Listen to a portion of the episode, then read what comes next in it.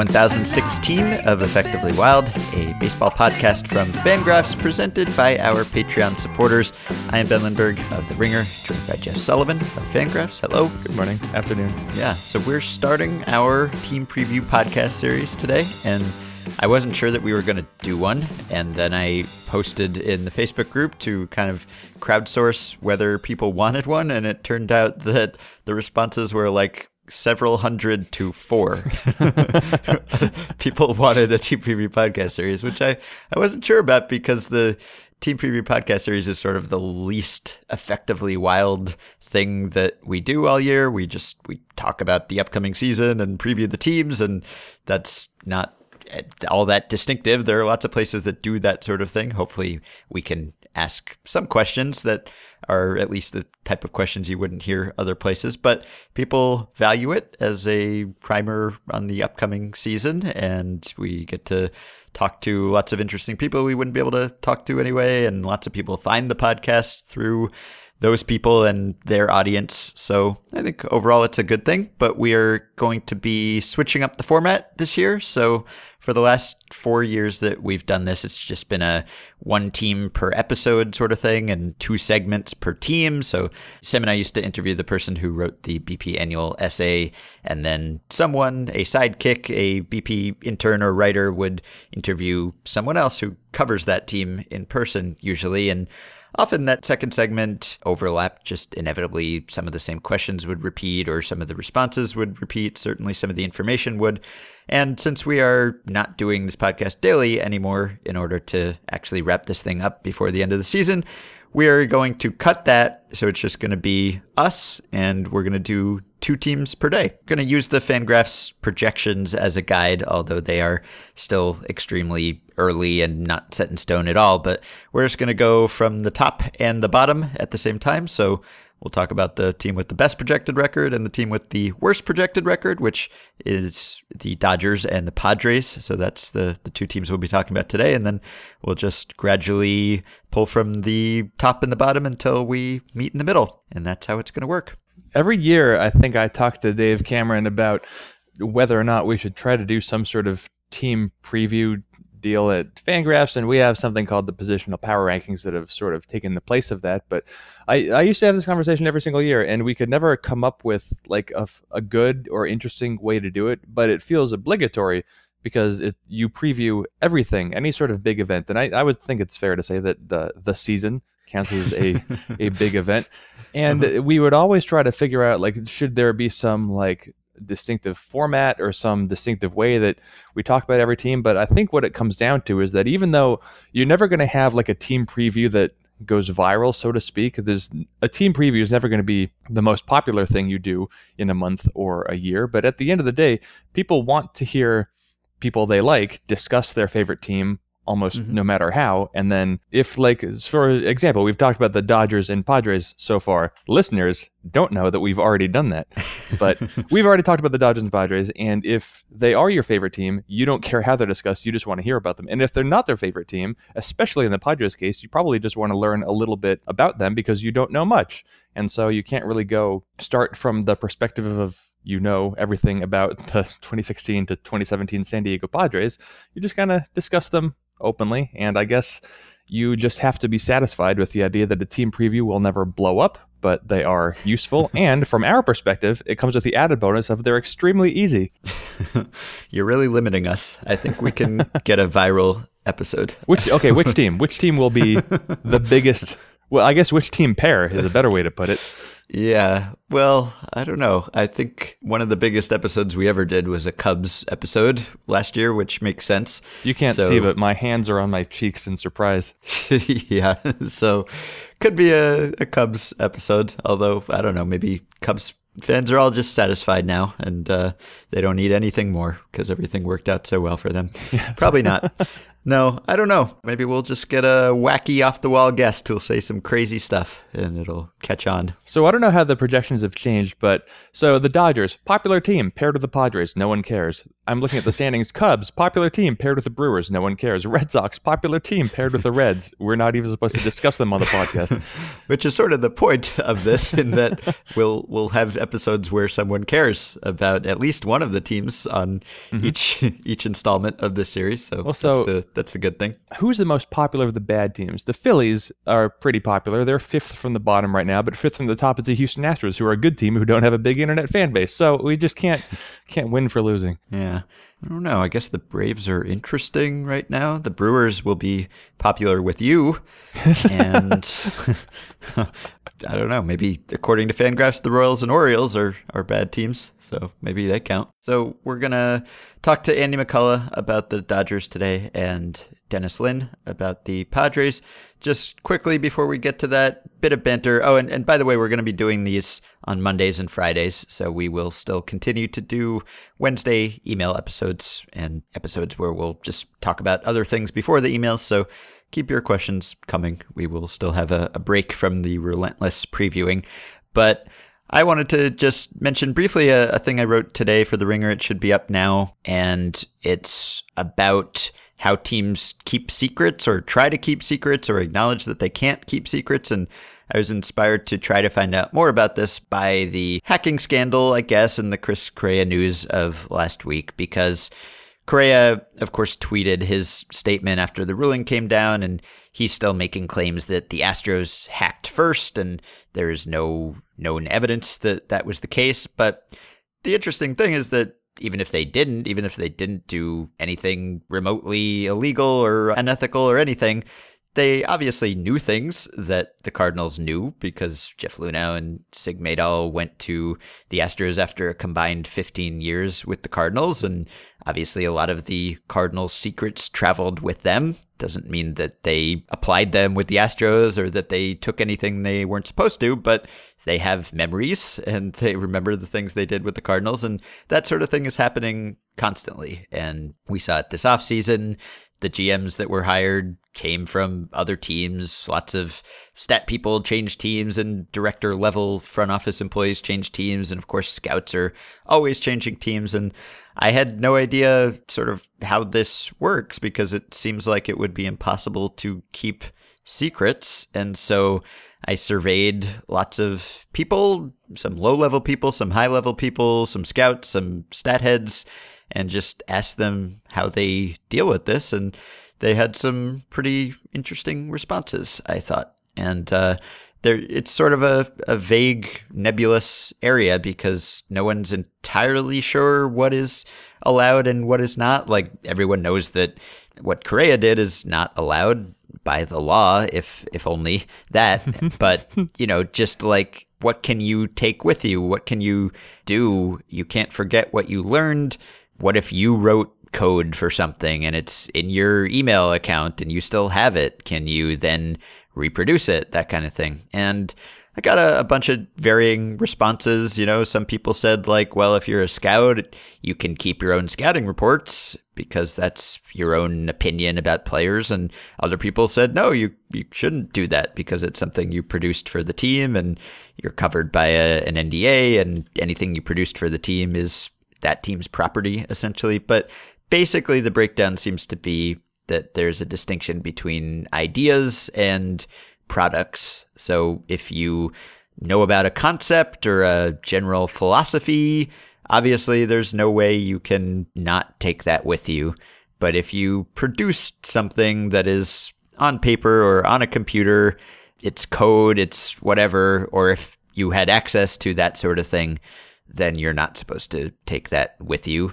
Although, if you do, it's possible that no one will know because teams don't really talk to each other or know what other teams are doing. So it's hard to say even like what most people do. And of course, a lot of people are hired buy their new teams with the thought that they can reproduce what they did with an old team. Like if you are a team that wants to have a better farm system, you'll hire the farm director of the team with the best farm system or something like that. That happens all the time. And so obviously you want them to do the same things that worked before for your new team. If you want a really good farm system or at least player development, you just have to hire one Chris Correa as soon as he's out of jail.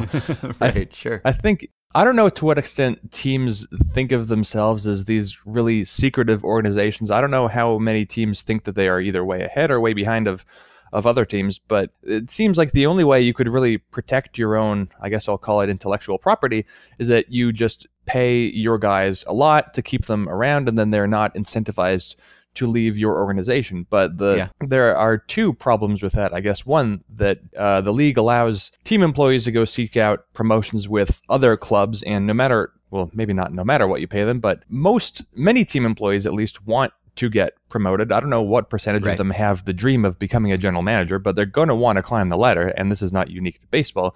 So your employees will still be incentivized to go change organizations. And and secondly, if you even if you can keep all your people around and you keep the same front office, then what that means is you're not really bringing in people from other organizations, which mean you are then one team in a sea of 30, and you're not really getting that new information you get from hiring someone from somebody else. And so then I would feel like if you're the one team and you think that you have some really good ideas that you don't want to get out, but that means you're also not exposed to new ideas, then you are losing that sort of diversity of of thought, which mm-hmm. is a, a bigger general problem because there is a lack of diversity in thought in front offices for a very different reason. But right. uh, yeah, to, I guess you I had, didn't have a chance to read your article fully yet, but you talked to a number of people, and, and did any of them address that concept? Yeah, some of them said also that you know the the less scrutiny you have on a given idea, the more likely it is to not hold up to scrutiny if, if there were some. So one of the solutions that some teams have is they will sort of wall off employees into specific areas. So, you know, you hire someone to work on web development and that person just works on web development and doesn't have access to certain reports or, you know, areas of the database or obviously if you're hiring interns who might leave soon, you might not give them full access and and that kind of thing, I think, can be good in that you restrict the secrets and the access to secrets, but it's also bad in that you get fewer people looking at each thing. There's a greater chance that someone's making a, a mistake. And it can also be harmful to morale and kind of the, the clubhouse chemistry of the front office because people feel like they're not fully involved and they're not seeing the whole picture and, and that sort of thing. So a lot of people said that their teams do something like that, and a lot of people said that their teams shy away from doing something like that. So, yeah, I think there's that. And I think the most consistent message I got, and I encourage people to go read it because it will make me look good, but also because there's a it's a long thing and there are a lot of aspects that we aren't going to cover right now. But I think the most consistent response was probably that secrecy is sort of overrated. Like everyone is trying to protect their secrets, and certainly no one wants to get hacked. But the difference that it makes is maybe less than we would assume, given the lengths that teams tend to go to not divulge things to the media. And a lot of people said that the public sphere is pretty close because there's so much data available to the public now, and there are still lots of smart analysts out there doing interesting research. And so the difference between inside and outside isn't all that great. I have also heard the opposite from some people that the gap between teams and the public is larger than it's ever been because they just have access to resources and data that we don't. But every team is just so into this stuff and kind of pursuing the the cutting edge now that there just isn't that much of a lag time. Like if a team is on to catcher framing before everyone else, they might have that advantage for a year or two, but that's kind of the outside before everyone else is onto it, or you know, mm-hmm. spin rate or Statcast or whatever it is. Like it's just traveling around the league so quickly, even if it's not because someone is getting hired and moving from team to team, but people on the internet are writing about it, and people at Fangraphs are doing research based on it, and everyone is reading that and getting those ideas, and so it seems like there's just not all that great a difference. Like if you know what a team is doing in real time, like maybe Correa did, that could be an advantage. But even if like a year passes, a lot of the information that you would get, the team's evaluations of players or its stat work or whatever, just wouldn't matter all that much anymore. I wonder something we've discussed, or at least it's been discussed, that the Dodgers have hired a bunch of other teams' high level executives. And people have said, oh, maybe it's too many cooks in the kitchen or whatnot. But you figure every organization is picking up people who have worked in other organizations. But from the Dodgers' perspective, they, they bring in Andrew Friedman, and you can assume he probably knew about everything that was going on in Tampa Bay. You bring in Farhan Zaidi, he probably knew everything that was going on in Oakland. You bring in right. Josh Byrnes, he knew probably everything that was going on, and he's been in a few places. You bring in Alex Anthopoulos, of course, he knew everything going on in Toronto. Gerry Hunsicker, they have on staff, he would have known everything that was going on at the Astros pre, I guess, the current Astros. I don't remember his term, and and so on. And every team gets to hire people from other organizations. But I wonder if one of the advantages of the Dodgers is they get to offer bigger money to like higher level people from other executives who would just know almost everything that their team was doing, or at least everything their team was doing that would have been successful. Now, granted, at least in terms of like injury prevention, Dodgers Dodgers don't seem to be ahead of the curve there. But you know, they've won the division four years in a row. They look like they're some sort of unstoppable present and future juggernaut. Uh, aside from the Cubs also being an unstoppable present and future juggernaut. So I wonder if this is just one of the advantages, another one of the advantages they have of being an organization that has so much money to spend that they can just basically poach the people who know the most from other teams as opposed to just employees mm-hmm. from other teams. Yeah, that makes sense. And even though the Cardinals' punishment was considered light by most people, certainly by most people I spoke to for this article, it was still the value that they lost amounted to millions of dollars, whether mm-hmm. it was the, the literal millions of dollars or the draft picks that were worth some millions of dollars. And so that suggests that there is millions of dollars worth of value to a team's intellectual property and its knowledge and its information. And most front office executives who know those things do not cost millions of dollars. So if you hire one of them for whatever one of them makes and you get access to millions of dollars worth of research or evaluations or whatever, you know, even if they're not bringing all the reports with them, a lot of it is inside their head, at least the valuable stuff. So you can kind of see that there would be some advantage to that. Yeah, and if uh, if you've ever wondered where Aaron Sele is, he also works for the Dodgers. So that's that's how deep it goes. They got Aaron really? And Jose Vizcaino. What does Aaron Sele do? Both Sele and Jose Vizcaino are special assistants for player personnel. So I don't know what that ah. means, but they're included under baseball operations about halfway down, ahead of about a third of the way down, ahead of all of the uh, developers and analysts in R&D. So I don't know to what extent Aaron Sele has pull in the Dodgers organization, but he doesn't have none. All right. Well, speaking of the Dodgers organization, should we transition to preview time? Let's do it. The first to come, the first to go, the first to say yes, the first to say no. All right, so to begin our what fifth annual, I think, effectively Wild Season preview series, we are talking first to a seasoned veteran of the Effectively Wild preview series and also to a seasoned veteran of Baseball Prospectus annual essays.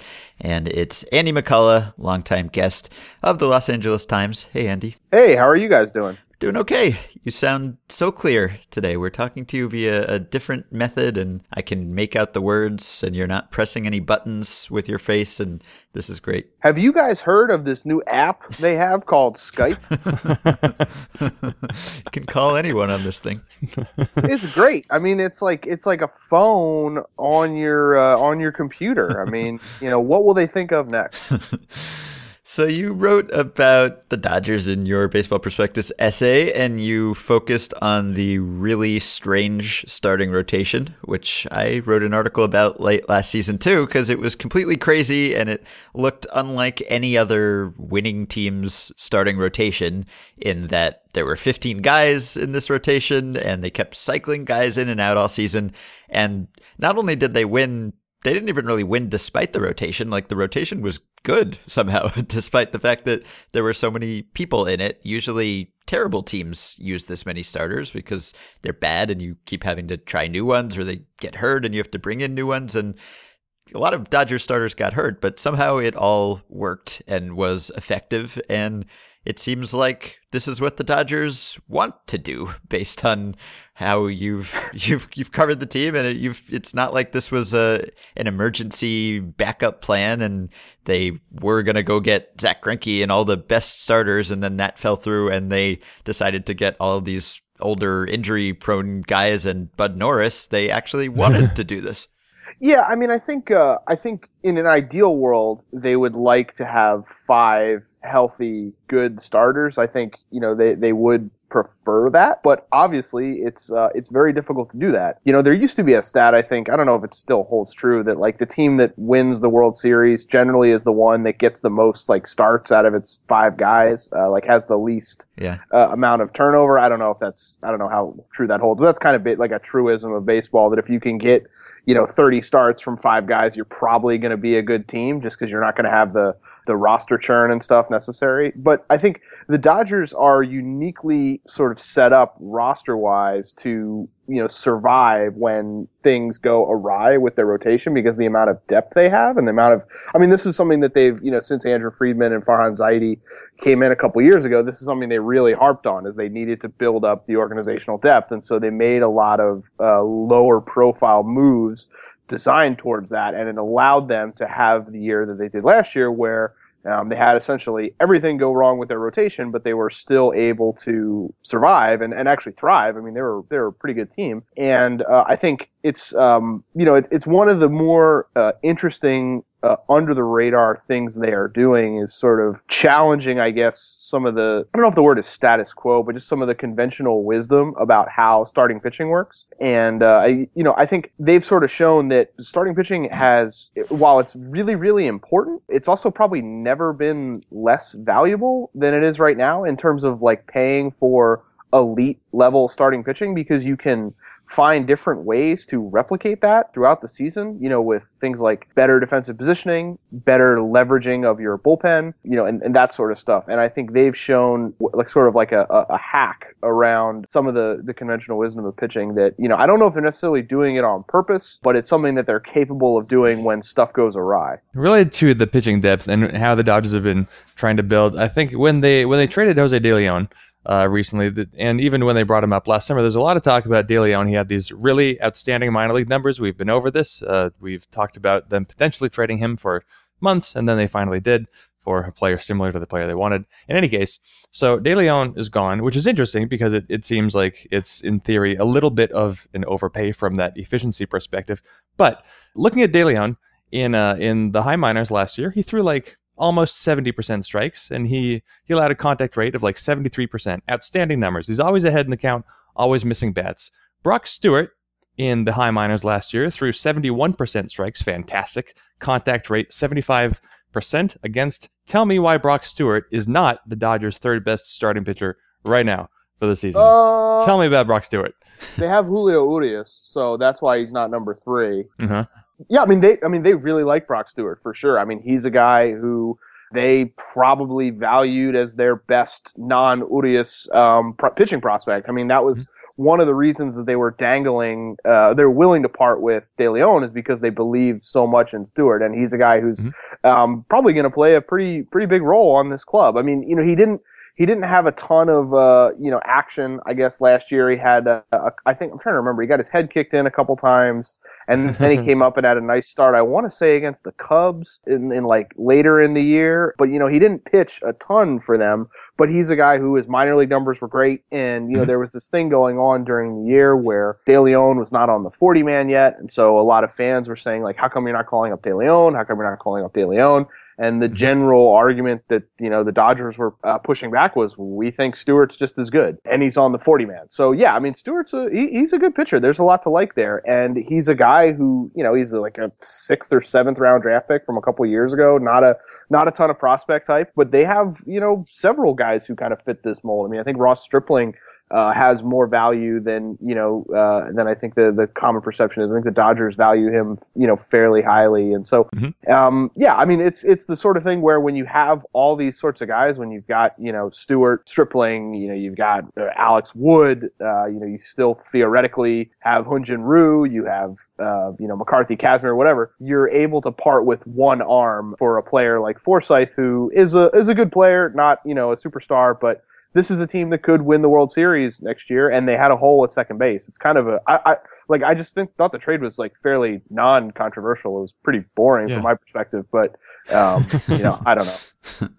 Well, is injury prevention playing any part in the way that they have designed this team, do you think? Because it seemed like there was a time where everyone was writing articles about how the Dodgers were doing all this innovative injury analysis and prevention. And then they went out and they signed Brett Anderson, Brandon McCarthy, and all of these people who were known for being injury risks. But it seems like the guys that they've signed who were injury risks in the past have been injured a Been lot. injured, yeah. so, like, I mean, I'm sure they're doing cutting edge work on injury prevention. They did set a major league record last year for most guys on the DL. yeah. So uh, maybe They're they just were increasing trying- their sample size of Yeah, people to exactly. study. yeah, yeah. Beat me to the punch there. Yeah, they were just trying to, you know, just get more data. I mean, yeah, they're they're uh, they're on the cutting edge of a lot of things, I would say, uh, and I'm sure you know they're doing stuff in in that realm. But uh, I'm not I, I'm not exactly sure what the methodology is of signing. I mean, I guess the, it would generally be that you believe your training staff is really good and you can figure out how to keep these guys healthy. But um, that didn't necessarily, you know, work out last year. So uh, yeah, I don't know. I don't know if injury prevention is something they can really hang their hat on just yet. I had something and then I forgot it. So uh, instead of that, tell me. You're doing uh, great, Yasmani- Sam. yeah. Yasmani Grandal. So uh, Travis Sawchik wrote uh, wrote a post on Fangraphs not too long ago. He was defending a an MVP vote that he put in for Yasmani Grandal. And yeah, you know, you're he hits pretty well for a catcher. He's been able to stay uh, reasonably healthy of late, and uh, we all know the outstanding pitch framing numbers. But there's been a little bit of uh, a little bit of research scraping the surface on maybe maybe Grandal doesn't call such a great game, and I don't know what we're supposed to make of all of uh, those investigations because I don't know if they are valid at all or not. But as someone who spends a lot of time around or observing or analyzing Yasmani Grandal, where do you stand on the uh, the thought of him potentially actually being an elite regular catcher versus someone who uh, is just kind of right in the wheelhouse for people like us to way overrate? Yeah, I think he's more uh, in in uh, you know not to besmirch Ben's calling. He's more in in in use guys' uh, uh, uh, wheelhouse of framing. Uh, you know, framing obviously is a valuable skill. And look, Grandal does a lot of good things. I mean, he's a good player. You know, like don't get me wrong. You know, he hit like 27 homers last year, had like an 8, 10, 815 OPS. Like, you know, give me 25 of those guys. But there's definitely some flaws in the game. You know, the game calling has been something that they've been uh, they've been working on with him to get a little bit better at. You know, he was definitely not as you know high level as AJ Ellis was, for example, when Ellis was on the club last year. You know, there's uh, some issues with pace sometimes and getting in, in a rhythm with pitchers. He's not like I mean, he's not you know he's not like a butcher back there, obviously, and he's got a big arm, but you know he's not a perfect defensive catcher. And then, you know, it's as valuable as Grandal is offensively, it is tough, you know, when you're like a 230, 340, 475 type hitter. Uh, that's, you know, that's tough to rely on that sort of guy in clutch spots. And I know Mhm. that's, you know, whatever. Some people are going to scoff when they hear this, but, you know, there, there's, uh, there, there's value to his approach, uh, you know, to the way he hits. He's kind of a boomer bust guy. And, but it's just, offensively, there's enough holes and there's enough times when he's able to be gotten out uh, that I think that takes away some of his value. Uh huh. Well, here's a fun fact. Last year in uh, I was just curious, high leverage situations, he uh, he came up 46 times. He walked a bunch. He actually hit 387, which I did not expect to be true. But uh, yeah, yeah, I know, Yeah, I know what you're getting at. Yeah, it, it means nothing, right? It's 46 plate appearance. It, it, whatever. Yeah, Uh, I mean, it's not even. I guess I just, I still, it's tough to be super reliable as a hitter when you're batting 230, even if Right. you're, even if you're really valuable. I just because you know, and even if he did come through in some of those spots, I'd be curious to see uh, his handedness in some of those spots Mhm. because he's obviously a better hitter uh, from the left side, a, t- a ton more power from the left side. But yeah, it's just as a 230 hitter, it's just it's tough to really you know have him as a guy who you can like pencil into your like third spot in the lineup. You know what I mean? He's a perfectly valuable you know number six, number seven hitter as a catcher. He's a good player. I mean, he's he's a, he's a really good player, like I said, but uh, I, I don't think he's really an MVP caliber player. He doesn't think he's an MVP caliber player for what he's worth. So Rich Hill came back, Ah. and I'm sure that you were as happy as anyone other than Rich Hill because you get to keep watching Rich Hill, who I, I believe you're on record as saying was the best pitcher ever. the best pitcher I'd ever seen. Yeah. right, which uh, obviously includes Clayton Kershaw, but he he t- takes the second spot now. So you just wrote a, a big feature on him. So what more have you discovered about Rich Hill that makes him even more of a fascinating character than we all thought last year? Rich Hill is the youngest of five siblings. He is the youngest. His old his oldest brother is 19 years older than him. His youngest brother is 15 years older than him. Hmm. His dad was, uh, I think, Joe Paterno's roommate at Brown. I'm trying to think what else. uh, in order to learn how to be a left-hander, his uh, one of his brothers tied his right hand behind his back so he could uh, throw. Uh, basically, you had like four, three teenage boys like experimenting with him in terms of like how to like make a great athlete. Uh, and, like his one brother taught him like grips, and like his other one like worked on him with spin rate, and like his other one like made him a lefty. So yeah, I don't know. I mean, he's an interesting guy to talk to because he's very he's pretty upfront about a lot of different things, you know, both baseball, you know, on the field and off the field. Very earnest guy. Just it just it's it's a be- it's a more intriguing conversation, I think, than it is with a lot of players. He's just he's kind of an open book about a lot of different things and uh, he's thought he's thought deeply about a lot of different things and you know just i I- i find his uh, approach to sort of getting through life to be really refreshing you know just trying to find enjoyment out of every single day. And he kind of like it's it's it becomes almost like a broken record when you talk to him because he talks about it so much but it really is like a you know something he he tries to preach is just to just really like find things you're passionate about and uh, and really try and enjoy doing them. And i think it's like you know on a on a low key level somewhat inspiring you know to you know to just sort of see that sort of drive in a person when they're going to be 37 and and you know they finally sort of figured out what they want to do with their life um, and it's something you just you don't run into a ton in this job The Dodgers haven't had the best luck signing pitchers to $48 million contracts. And there's still time for the Kazmir deal. And, you know, Brandon McCarthy has been a good pitcher in his career. You know, he's had a a fine career. He's just had a very strange Dodgers tenure, getting TJ years ago and then kind of catching the thing last year as he came back. He's kind of says that that's past him, but we'll see. Uh, and Kazmir, you know, had has been a, a good pitcher too. So, but yeah, the, the Dodgers would prefer a slightly better result from Rich Hill. If so, I think right now I haven't seen a lot of projections for for the season ahead. Uh, the only ones I know of, I think, right now are like the first draft of the projections on Fangraphs. And if you look at them right now, they actually have the Dodgers as very, very slightly the top team in all of baseball, ahead of last year's World Series champion and the seemingly invulnerable Chicago Cubs. So there is a certain amount of debate as if, you know, any of this matters, which I assure you it does not. But if you had to take a position on whether the, the Dodgers are better or actually worse than the Cubs, I'm not going to allow you to say that they are exactly the same or as good. You have to say they are better or worse. Where do you where do you fall as things stand right now? Yeah, I mean they're definitively worse. I mean, and like, I mean, okay, I think the Dodgers are are are very clearly the second best team in the National League. I think Mhm. there is as good a chance as anyone that they could win the pennant in the National League.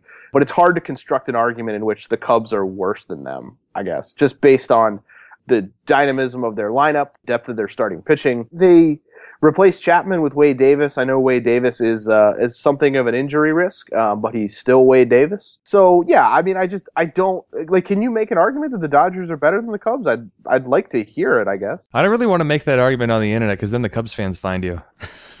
No, I mean, if there's one thing I've learned these past couple years is that crazy people do not go after other crazy people on the internet. uh, I I would think that the argument that the Dodgers would have is that they they seem to have a lot of well, I guess the Cubs also have their amount of depth, but they don't have so much of like the pitching depth, the starting pitching depth. The, the Dodgers, again, they could have a rotation that goes 10 or 15 quality pitchers deep. And then the Cubs, like right now, they're looking at Mike Montgomery maybe as a fifth, as a fifth starter. And I'm not completely sold on Mike Montgomery myself. And then, you know, they're trying to spin the, the Brett Anderson wheel that you became familiar with with last year. So who's to say? But I, I do know that one thing the Cubs don't have that the Dodgers do have is Grant Dayton, who's awesome and completely unknown and underrated. So if you could talk a little bit oh, about oh, what a Grant great Dayton, segue. right? Right? Whoa. Look at that! Look at that! Grant Dayton Ben, right now. Ben, where did you find this guy? Grant Dayton's a, a, an interesting player for sure. He was a guy who, like you said, n- I you know when they said they're calling up Grant Dayton, I'm going on you know Baseball Reference and be like, oh, this guy's actually all right, you know, in the minors. Uh, but you know he came up and uh, he's a left-hander. He's you know he's almost 30. You know he's had never been in the majors, I don't think, before this past year, and. Uh, he doesn't have like crazy good stuff from uh you know from like uh, uh in terms of the radar gun but he's got a fastball that kind of tough to pick up it's got uh you know and he's got a ton of spin on it he's one of their he's one of their famous uh spin rate guys i guess you could say Mhm. and you know he was really good for them last year you know i, I think it was uh uh, you know maybe like a 2 ERA or something in like 30 games uh, he's and coming into this year he's like definitely their number one left-hander in the bullpen. And so, yeah, that's eh, you know, it's it's an it's another example of sort of the things they were talking about with depth. It, it came both you know internally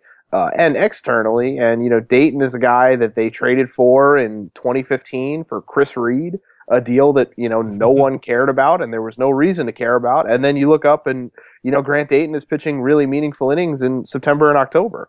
Um, you know, he was not great in game five of the NLDS, uh, but that led to Clayton Kershaw pitching in the ninth inning. So it was great for drama purposes. So he's a great pitcher and a great dramatist. Yeah, it's like Dayton is maybe like the the argument for why it does make sense to scout the stat line, so to speak, because you hmm. can scout him to be like, okay, this guy has no history. He's not interesting. He's not a prospect. He's like you said, he's like almost thirty years old. He's twenty nine and and two months right now in eleven days. So happy whatever that anniversary is for him. But at the end of the day, he in the high minors last year struck out ninety one dudes and only walked ten of them. So it's like you you can't you can't fake that.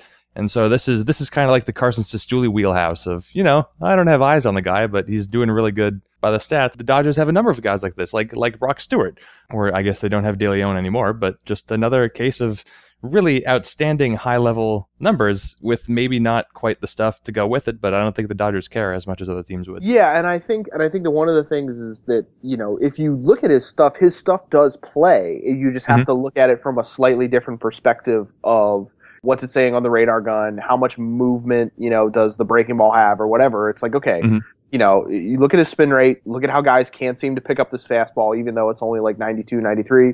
Look at the numbers. There's something to like here. Now, uh, you know, he's a guy who's going to have to prove it at every level the way he did on the way up, and he's going to have to prove it again, you know, this year in the in the majors. And if he gets his head kicked in and you know isn't very good, you'll probably never see him again. But there's there's a chance that he could be a really good reliever for you know a couple years, you know, maybe longer than that. I mean, he was really good last year. Getting one's head kicked in is a phrase that you used in the annual essay, also, and I don't, I'm not really? familiar with this phrase. I mean, it's you know, it's fairly like I mean, I get it. you've seen like uh like American History X, right? It's like Yeah. it's gross. I don't know. right. It's like I used to play football, so I have a lot of like uh, like football terminology. I Uh-huh. guess. Uh, bring the wood is another one. It's like the only thing I like about football still is the fact that you can say bring the wood. what was the one? There was like one that you and Pedro were talking about on the podcast, but you couldn't say it on your podcast because. Oh, oh, uh, cockshot. Uh, yeah, maybe that was it. Or like uh, you know, like a fastball down the middle is, Mhm. is like it's called dick high. Right. Yeah. Yeah, that's good. You can't get that in game stories though. but it's factually accurate. yeah. Well, you could maybe bracket it and write like penis. Yeah. So, uh, should I ask about Puig? Do I, I guess I feel like I should maybe ask about Whatever. Puig. I don't know. Obligatory Puig question. Yeah, go for it. Uh, Knock. Yasiel Puig is still on this team. Will he continue to be on this team? Will he be good for this team? Man, I didn't know I was calling into Doug Gottlieb. No. Uh, sorry. yeah, I mean, so Puig is a.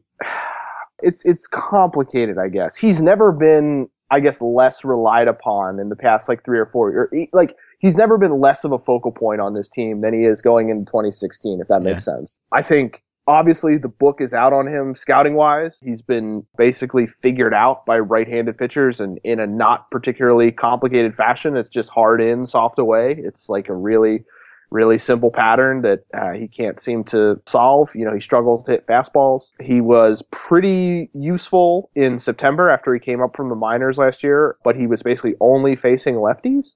I want to say he had like a 900 OPS or something like that, but again, it was only facing lefties and still really struggling to hit high end velocity, which is kind of strange because that used to be what he did really well. Um, the team has, uh, for the second year in a row, told him to slim down somewhat, and uh, you know, based on just like seeing him a couple times uh, for like FanFest, and he was at something at like a Coffee Bean uh, in Beverly Hills or something. He looks like notably slimmer. I don't know if that necessarily is going to make him a better baseball player. Uh, you know, there's obviously different arguments about how weight yo-yoing can affect you. But, you know, like, I don't know if him losing weight is going to help him recover the fast twitch muscles he had when he was 22, 23. And, like, when you talk to people around the game who have seen him then and seen him now, he does not look like the same player uh, athletically. But, you know, if he's capable of recapturing that form, I mean, he's the starting right fielder for them and he could be, a, you know, a really useful player and he would not be needed to hit in the second or third spot in the lineup. He could just, you know, bat seventh or sixth or eighth or whatever, and just whatever he does is almost like gravy, you know, because the lineup is going to be powered by Seager and Turner and Gonzalez and Forsythe. You know, those guys are going to be sort of the primary generators, and he can just be in that, you know, the back half of the lineup with Pederson and Grandal, and where everything he gives you is, is a bonus, you know, if, if the defense is still good. So, they have a crowded outfield. They've got him. They've got Andre Ethier. They have Scott Van Slyke. They have the living legend Andrew Toles. You know, they still have Trayce Thompson, even though he's coming back from like a broken back. That's it's unclear what uh, what his readiness is going to be for opening day. So you know, if Puig hits, he'll get at bats. But you know, there's a lot of other guys, uh, especially left-handed sticks, who are probably going to be taking at bats away from him uh, against right-handed pitchers. And you know, if he's a fourth outfielder, I think that's a useful player. It's just a matter of whether he can be useful for an entire season as a platoon player. You know, he's had issues before in terms of, you know, like for example, last year he was given the day off and they wanted him to come in and pinch hit later and he had never stretched all day, hadn't taken BP, hadn't done anything to be ready for the game. And so like he, I think he like popped a hammy or something like that, like running down the first base line.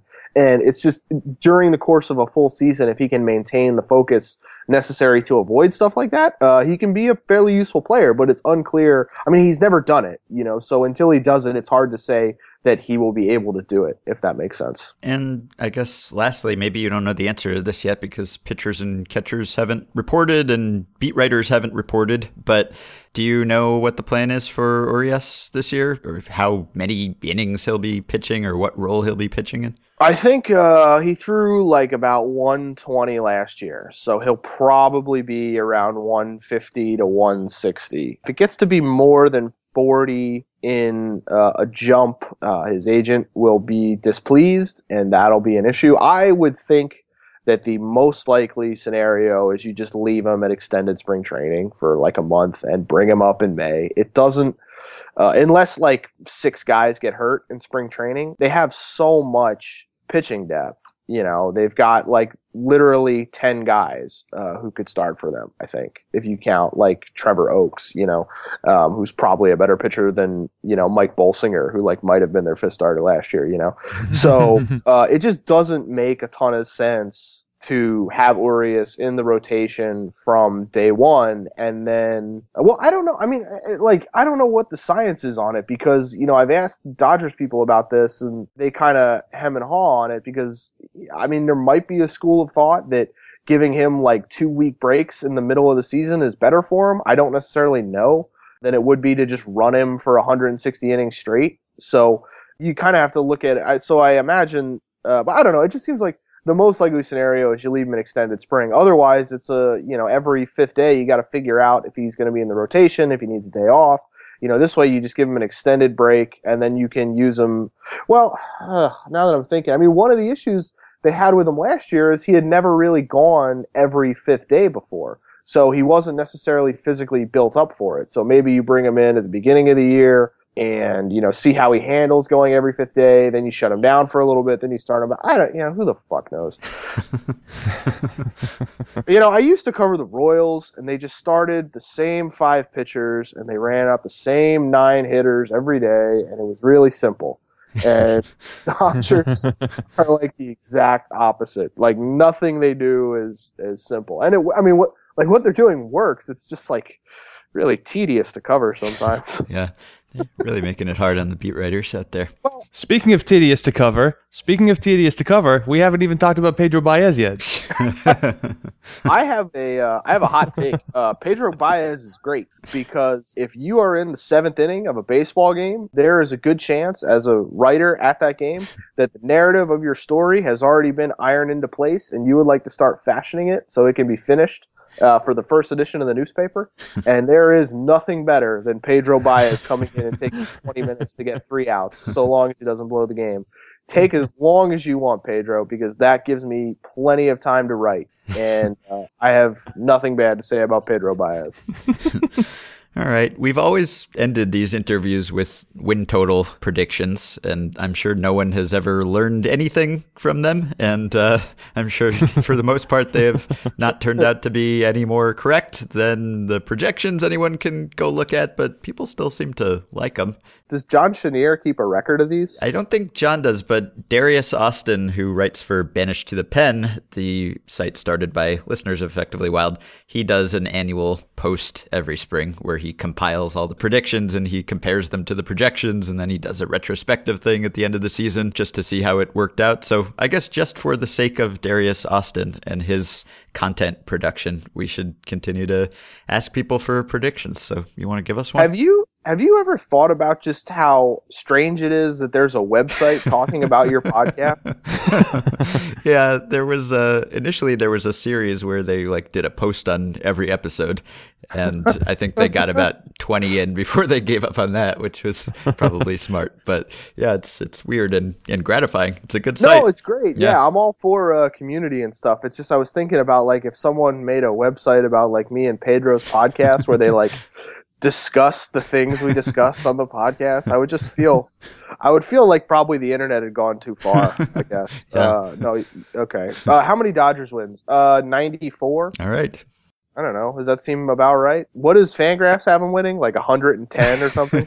I think it's almost exactly it's actually, that, right?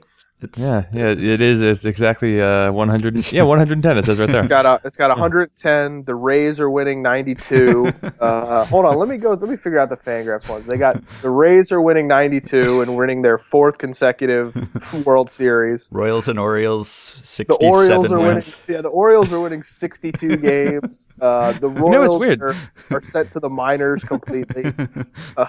Yeah, it looks like Fangraphs just has the Rockies contracted. It's the weirdest thing, but I guess they just That's for the best. At what point do you think the Rockies should be contracted?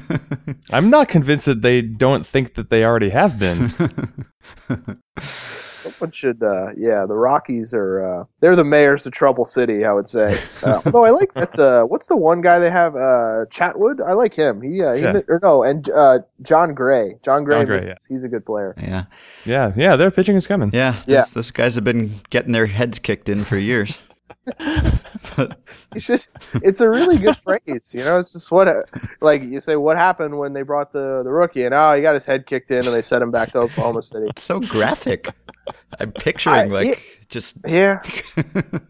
what? How do what would? How do you do? You have a favorite metaphor for like a, a a bludgeoning on the mound or something like that? I don't have a go-to phrase. I don't think. Yeah. But it's also a wrestling thing mm. uh, that they. Uh, I don't know who uh, they started it for, but when uh, I know they did this for uh, when Daniel Bryan was Bryan Danielson, uh, which is his actual name. Yeah. Uh, when he was at, uh, I know when he was in Ring of Honor, the fans would chant, "You're gonna get your effing head kicked in" at his opponent, uh, and it was uh, very menacing. Uh, and then Daniel Bryan would come out, who's like five foot nine, and then he would actually kick them. And then they just shortened that to yes. Yeah. Hey, are you uh, are you sad about Shinsuke dropping the title? I don't know. Now that my heart is so full for Nakashima, he's kind of crowded out Nakamura, but I have been a fan since his NXT debut. All right, I guess we can. Stuff, guys. Guess we can end on a wrestling note, as we have done before when we've had you on this podcast. Uh, people can find Andy as they know on Twitter at McCullough Times and at the LA Times. Thanks, Andy. Thanks, guys. Have a good one. You too. And we'll be right back with Dennis Lin to talk Padres.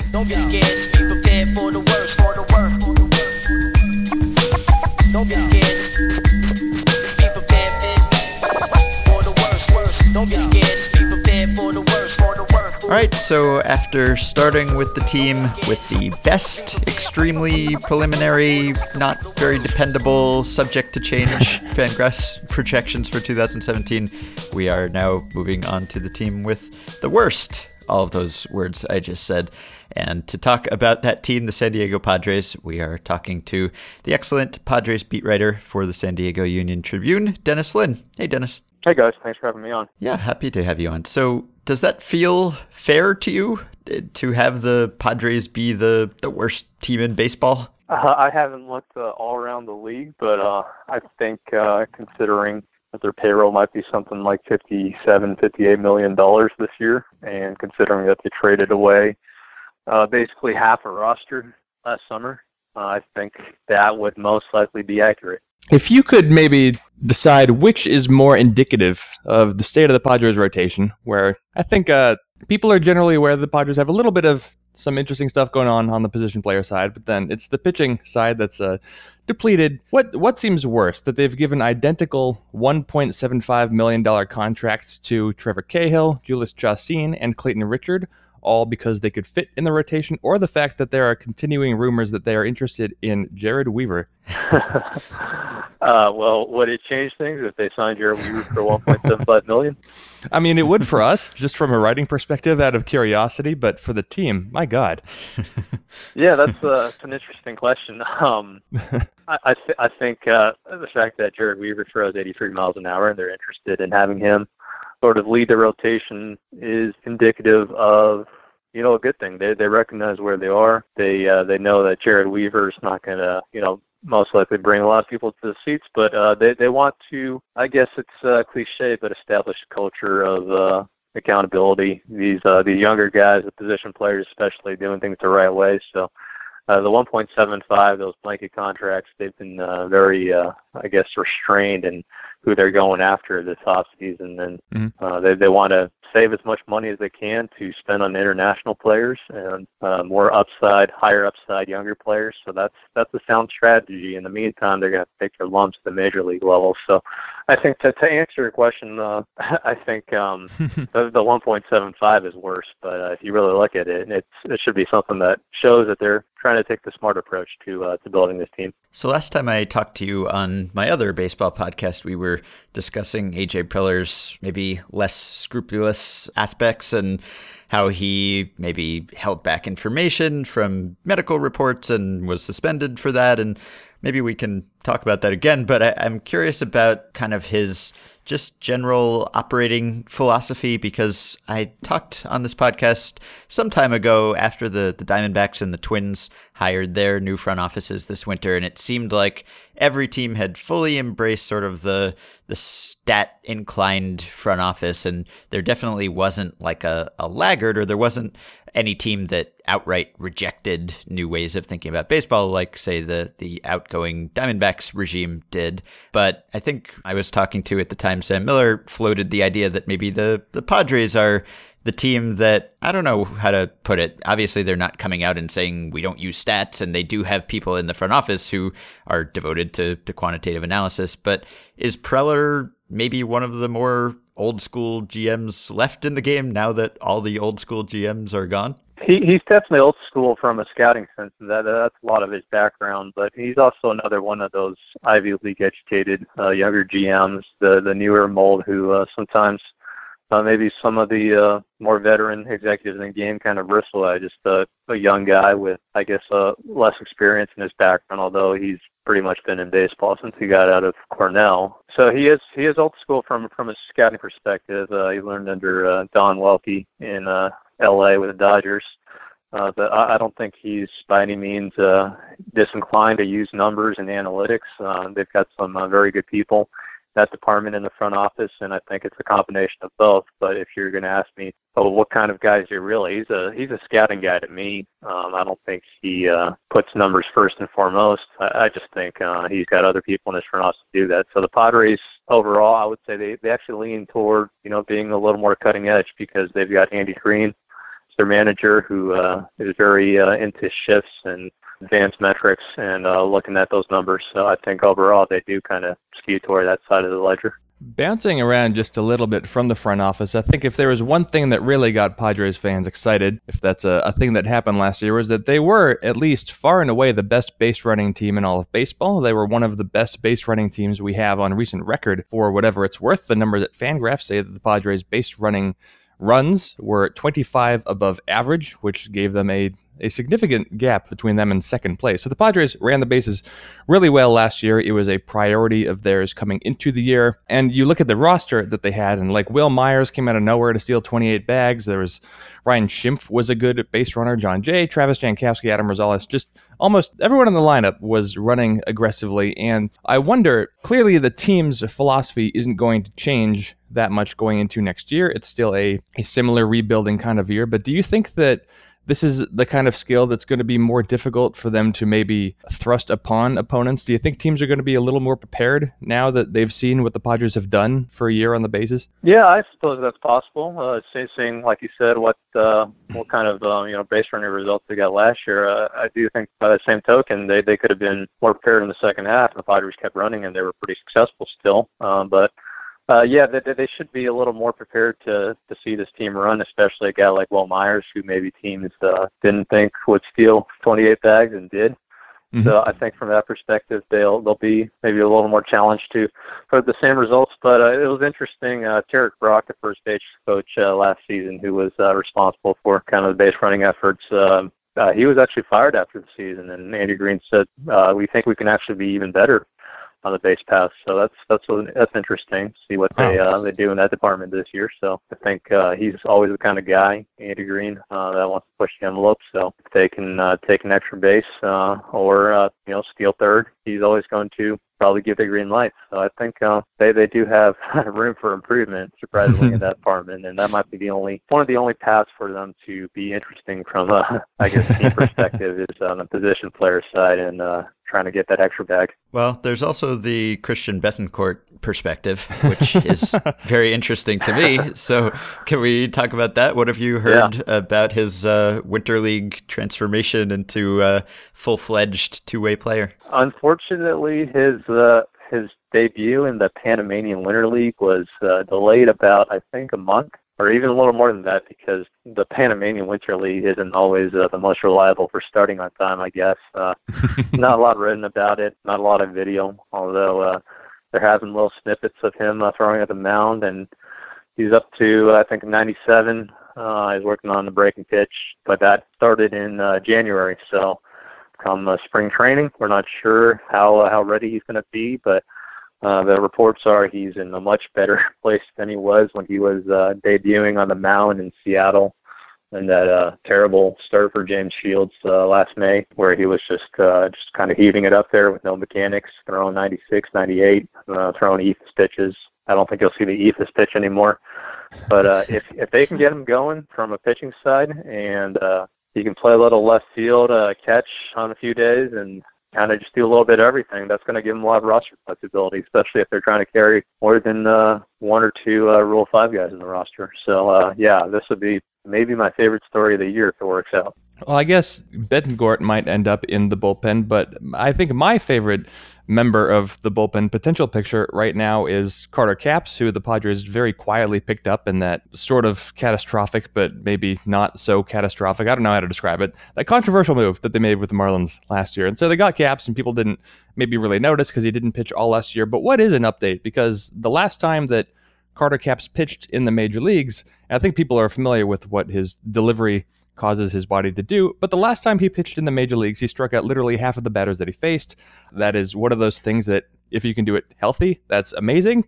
And it gives the Padres a hell of an asset or or a trade resource. So what's going on with Carter Capps? The the most recent update on him is he's 100%, or he at least feels like he's 100%.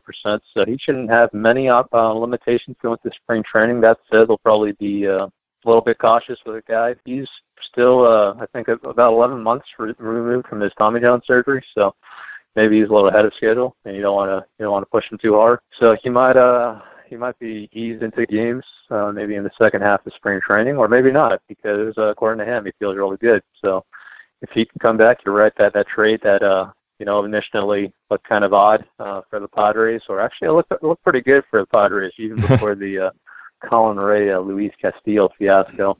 This will be an even better trade for the Padres because he's a potential option at closer for the Brandon Maurer, the uh, incumbent, but uh, he didn't have the best results last year. He's a little bit shaky, got better toward the end. So uh, it'll be interesting to see in spring training how far along Carter Capps is and how much pressure he puts on a guy like Brandon Maurer for that uh, closer spot. Do you think that ultimately we'll look back at Preller's tenure and sort of the first year will just be completely different from the rest of it, and we'll just look at that as a a totally separate thing that he just got out of his system and and then he settled into the kind of rebuilding from the farm and amateur signings and international signings and the sort of thing that we all expected an AJ Preller GM tenure to look like. Yeah, I think it's quite possible. I, I do believe it's important to remember he wasn't completely alone in uh, that endeavor in 2015 uh, or right before the 2015 season. Uh, he had uh, supportive ownership, maybe a little, maybe a little bit of the urging of ownership to uh, you know make an aggressive push, uh, with the understanding that they could uh, trade some of these guys if it didn't work out.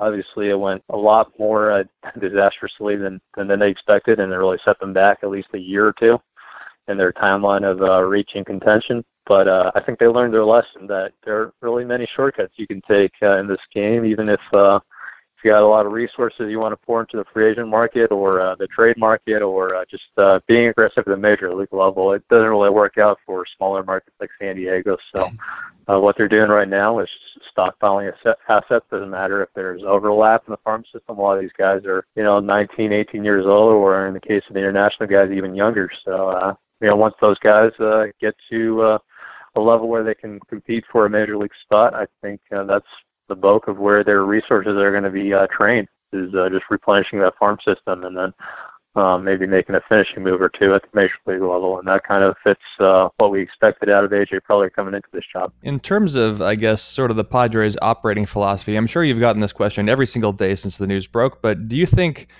there is any, or what would be the significance in your estimation of the Padres now being, aside from the San Diego Gulls, the only show in town?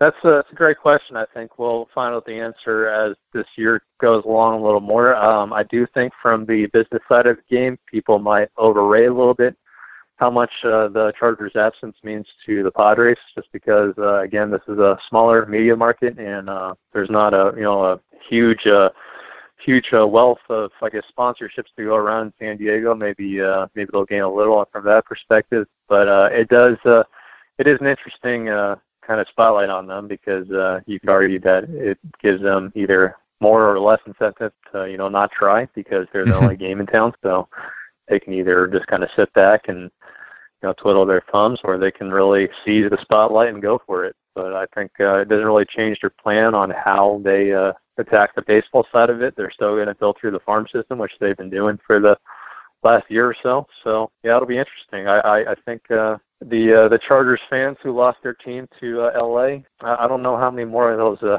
those fans you'll uh, you'll bring to Petco with the uh, the likes of. Uh, I guess Trevor Cahill and Jhoulys Chacín in the rotation. So, a little better. They better hope Manny Margot and Hunter Renfroe really turn into you know all star stud players. Maybe they think that Jered Weaver ha- holds a special appeal to current football fans.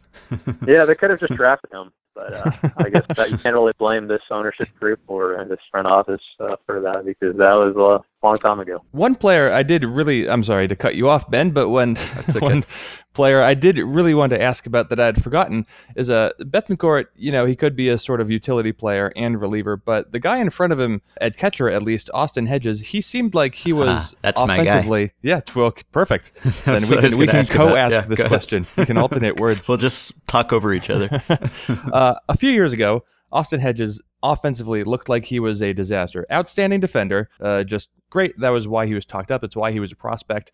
Uh, but he couldn't really hit. And then all of a sudden, last year, it looked like he could hit, and not only a little bit, he could hit for power, and he he seemed at least statistically to turn into a extremely interesting young catcher. So what what is going on with Austin Hedges, and how do you see his 2017 playing out? As it looks like a regular major league catcher for the first time. Yeah, that'll be another uh, guy along with uh, Bethancourt who'll be really interesting to follow because uh, he's been uh, a guy who's always been you know heralded for his defensive skills, his uh, defensive acumen, and he's already shown at the major league level in a small sample size that he can be um, pretty quickly. I think one of the elite catchers on the defensive side in the game.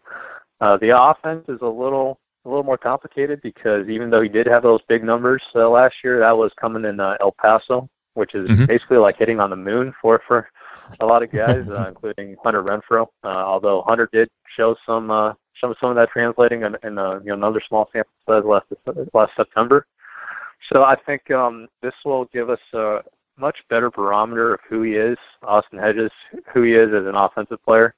Um, he still hasn't really gotten that chance at the major league level, even though in 2015 he was up. He uh, didn't really play very much beside behind Derek Norris, and if they hadn't brought him up, he'd still be a prospect technically. So we'll uh, we'll find out, I guess, for the next few months whether he can really uh, maybe let's say hit 250 and then provide Gold Glove defense on the uh, defensive side. So I think if he does that, he'll be uh, pretty close to you know a first division catcher, which you know this isn't a first division team, but uh, that'd be something to be excited about, I guess. Is there anyone on the roster who has sort of Ryan Schimpf surprise potential?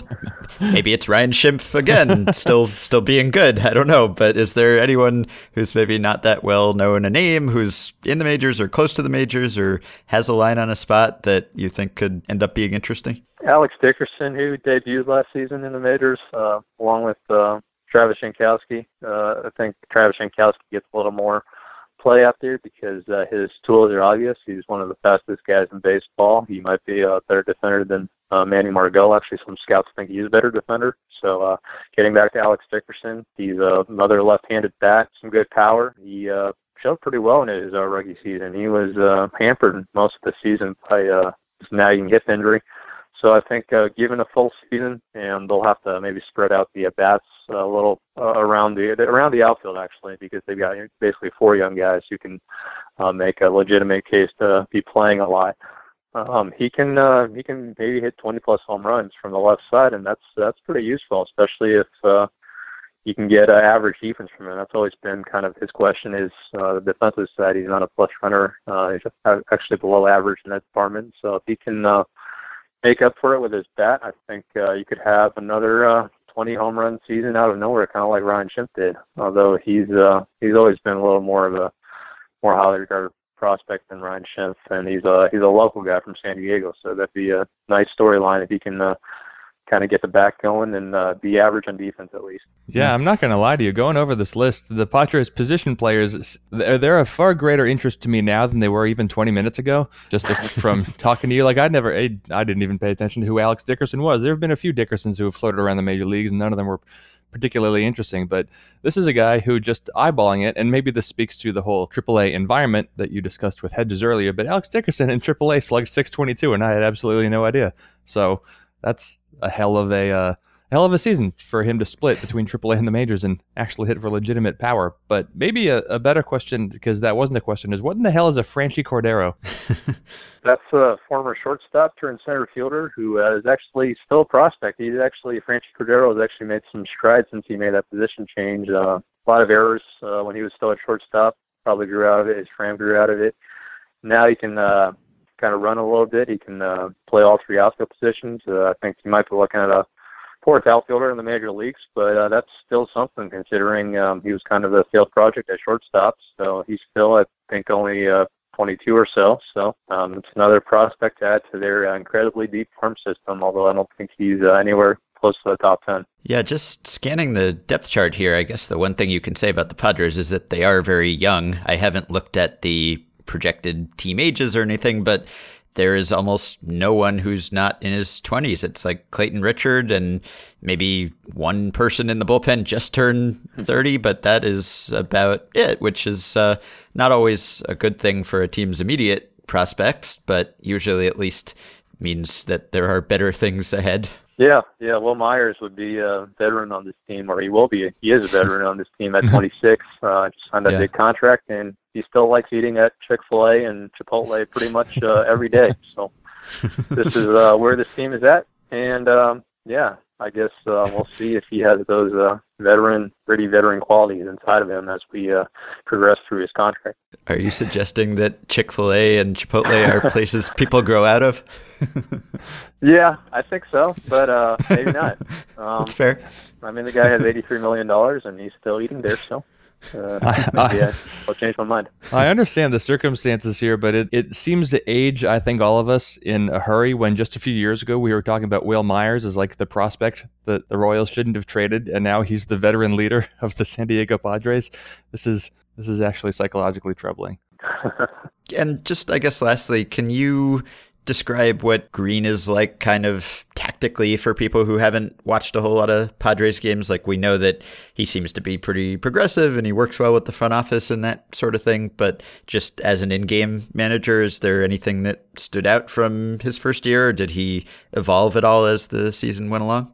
I think he was aggressive from the start, uh, and that was really the theme. Uh, whether it was uh, on the base paths or shifting, the extra middle of the pack and shifting. I think uh, he uh, he made it a point at the end of the season to say uh, one of the areas we can really improve is infield defense, and they didn't uh, most for most of the season. Maybe, maybe didn't have the personnel to maybe uh, shift as much as he wanted, but uh, I think uh, when you uh, look at what he did uh, with base running, with shifting, with the bullpen. He's pretty forward thinking uh, as a manager. Uh, I don't know if he has a guy in his uh, in his bullpen who can move around like Andrew Miller, but if he did, he'd probably be very open to that.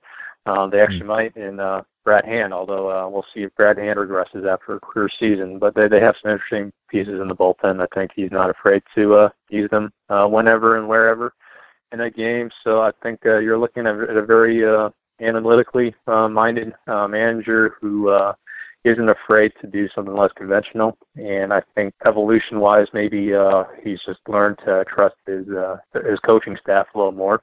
Being a first year guy, you kind of want to come in and make your mark. But uh, I think now there's more of that trust. So maybe you'll see um, more of those uh, decisions kind of play out throughout the season. All right. Well, we are subjecting all of our preview podcast guests to the indignity of making a win total prediction. Would you mind giving us a, a pre pitchers and catchers estimate for how many wins you think the Padres will end up with this year? Let's see, they won 60, uh, 68 games last season, I believe. 68 right. games. I think uh, I'll go right around maybe uh, 60, 67, 66. I think the, the position players will be pretty good.